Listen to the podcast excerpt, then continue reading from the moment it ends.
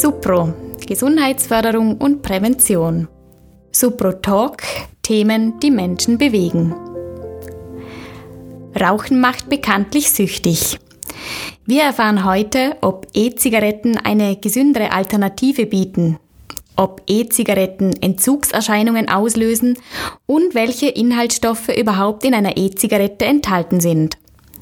Ich unterhalte mich gleich mit Supro-Mitarbeiterin Elena Kielwein über den Konsum von E-Zigaretten. Mein Name ist Marlene Ronnig. Elena, wir haben uns bereits über das Thema Snooze und äh, auch schon über das Rauchen unterhalten. Beide Produkte enthalten Nikotin, der Inhaltsstoff von Tabakprodukten, der bekanntlich ja süchtig macht.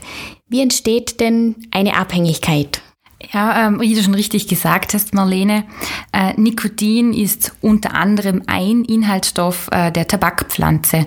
Und wie bei Zigaretten oder eben auch bei Snus ähm, hat eben der Konsum von Nikotin das Potenzial, abhängig zu machen. Und dabei ist egal, ob das Nikotin mit Tabak, ähm, wie bei der herkömmlichen Zigarette, oder auch ohne Tabak, wie beispielsweise bei der E-Zigarette aufgenommen wird. Das Nikotin macht süchtig und ist ein Nervengift und ist somit schädlich für unseren Körper. Und jetzt zur Frage der Abhängigkeit. Also rein äh, körperlich gesehen kann das Nikotin abhängig machen, da es auf bestimmte Regionen in unserem Gehirn wirkt. Es stimuliert das Belohnungssystem und dadurch wird Dopamin ausgeschüttet. Das heißt, der Nikotinkonsum wird als angenehm empfunden und unser Körper will mehr. Wir sind somit süchtig. Mhm.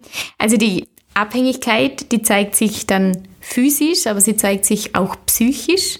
Und das macht es oft auch schwierig, mit dem Rauchen aufzuhören. Welche Entzugserscheinungen können denn dabei auftreten?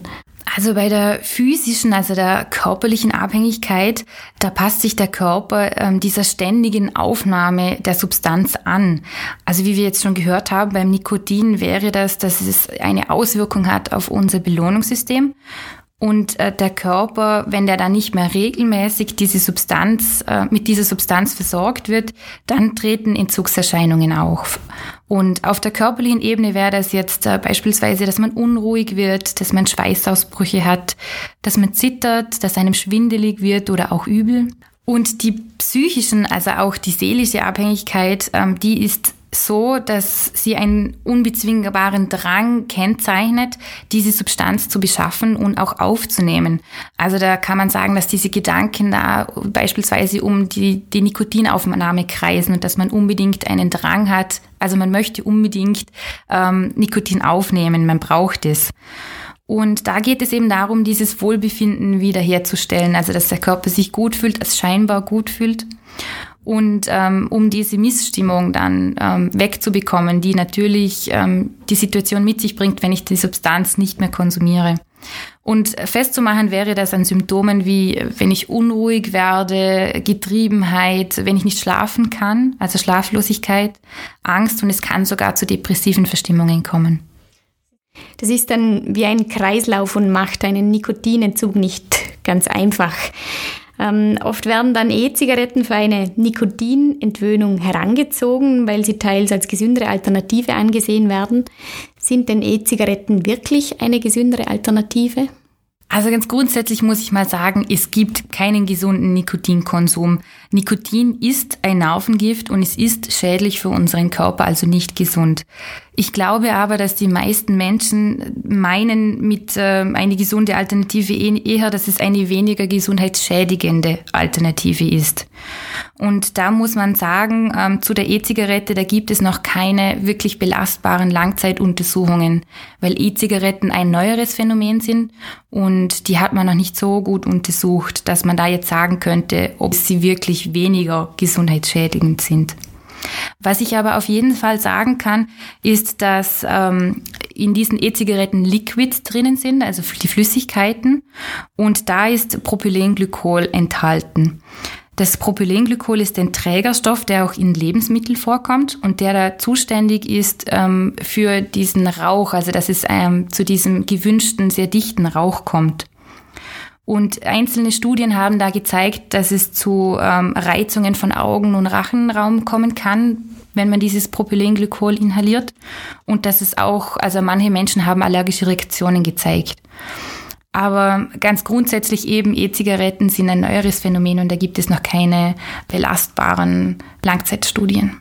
Wie unterscheiden sich denn jetzt E-Zigaretten in der Verwendung von gewöhnlichen Zigaretten? Ist es so, dass man die auch nur einmalig raucht? Also E-Zigaretten sind, wie der Name schon sagt, elektronische Zigaretten äh, mit Energie betrieben. Und es funktioniert so, dass ein Akku diese Flüssigkeit, also das sogenannte Liquid, zum Verdampfen bringt. Und dieser Dampf wird dann durch das Ziehen am Mundstück inhaliert. Und bei E-Zigaretten gibt es natürlich auch unterschiedliche Produkte. Ähm, es gibt die einfachen E-Zigaretten oder E-Shishas. Die haben einfach ein, ein bisschen ein anderes Mundstück. Oder es gibt da auch Einwegprodukte, da ist das Liquid Fix schon mit ähm, dem Rest von der E-Zigarette verbunden und wenn dieses Liquid leer ist, muss man die, dieses Einwegprodukt wegwerfen. Es gibt aber auch teurere Produkte, ähm, in die man einfach unterschiedliche Geschmacksrichtungen wieder auffüllen kann und dann weiter dran ziehen kann. Ich habe vor kurzem gerade äh, einen Bekannten beobachtet, der eine E-Zigarette geraucht hat und wenn ich es richtig beobachtet habe, dann ist ja auch so, dass man das stoppen kann. Das heißt, ich muss diese Zigarette nicht auf einmal rauchen wie üblich. Genau, ja, dadurch, äh, dass es im Unterschied zu einer normalen Zigarette ähm, hier mit einer Energiequelle betrieben ist, kann ich einfach dadurch, dass ich nicht mehr auf den Power-Knopf, also den Einschaltknopf drücke, eine Pause machen.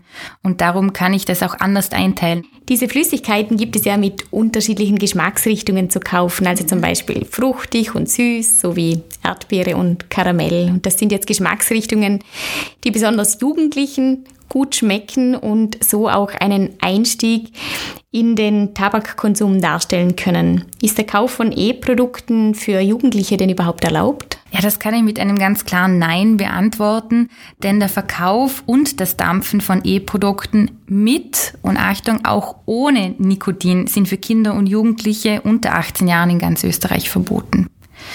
Und es basiert auf dem Kinder- und Jugendschutzgesetz. Und da ist äh, der Sinn und Zweck davon ähm, nicht nur ein reines Tabakverbot, äh, sondern man sollte die Kinder und Jugendliche nämlich neben den Schäden von Tabakkonsum auch vor der Abhängigkeit bewahren und schützen. Und äh, da kommen wir jetzt eben zu diesen Produkten ohne Tabak, wie es beispielsweise auch E-Zigaretten gibt. Ähm, die können nämlich ein Einstiegsprodukt in den Tabakkonsum darstellen. Und darum ähm, sind die verboten für Kinder und Jugendliche. Einerseits sagt man eben, ähm, sie sind ein Einstiegsprodukt, weil sie diesen Bewegungsablauf des Ziehens an einer Zigarette nachempfinden können, die Jugendlichen. Und es kommt da zu einem Gewöhnungseffekt und der kann dann in weiterer Folge irgendwann in einen Tabakkonsum münden.